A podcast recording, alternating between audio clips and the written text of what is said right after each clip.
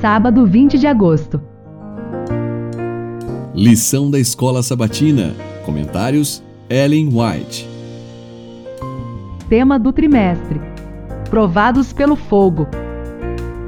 Lição 9. Tema: Uma vida de louvor. Aceitem a palavra de Cristo como sua segurança. Ele não nos convidou para ir a Ele. Nunca se permitam falar de modo desanimado e sem esperança. Vocês vão perder muito se fizerem isso. Olhando as aparências e lamentando quando vêm dificuldades e angústias, vocês dão prova de uma fé débil. Falem e ajam como se sua fé fosse invencível. O Senhor é rico em recursos. O mundo todo pertence a Ele. Pela fé, olhem para o céu, contemplem aquele que tem luz, poder e eficiência. Na fé genuína, há dinamismo, firmeza, constância de princípio e estabilidade de propósito, que nem o tempo nem fadigas podem enfraquecer. Os jovens se cansam e se fatigam, e os moços, de exaustos, caem. Mas os que esperam no Senhor renovam as suas forças, sobem com asas como águias, correm e não se cansam, caminham e não se fatigam. Isaías 40, versos 30 e 31, Parábolas de Jesus, página 80. Muitas vezes a vida cristã é sediada por perigos e o dever parece difícil de ser cumprido. A imaginação pinta uma iminente ruína diante de nós e atrás servidão e morte. Contudo, a voz de Deus nos diz claramente: avante! Obedeçamos a ordem, mesmo que nossos olhos não possam ver através das trevas. Os obstáculos que nos impedem o progresso jamais desaparecerão diante de um espírito vacilante e cético.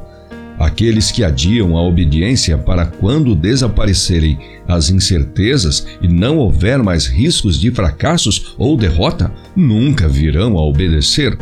A fé olha para além das dificuldades e lança a mão do invisível, da onipotência. Portanto, não pode ser frustrada. Ter fé é tomar firme a mão de Cristo em todas as emergências.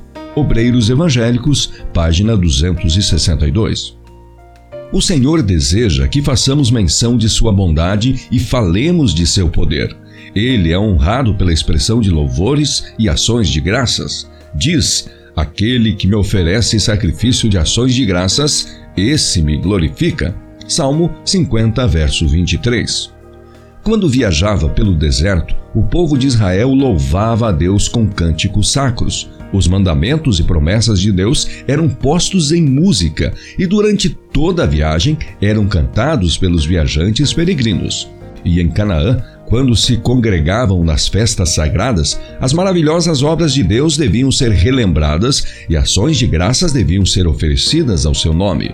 Deus deseja que toda a vida de seu povo fosse de louvor.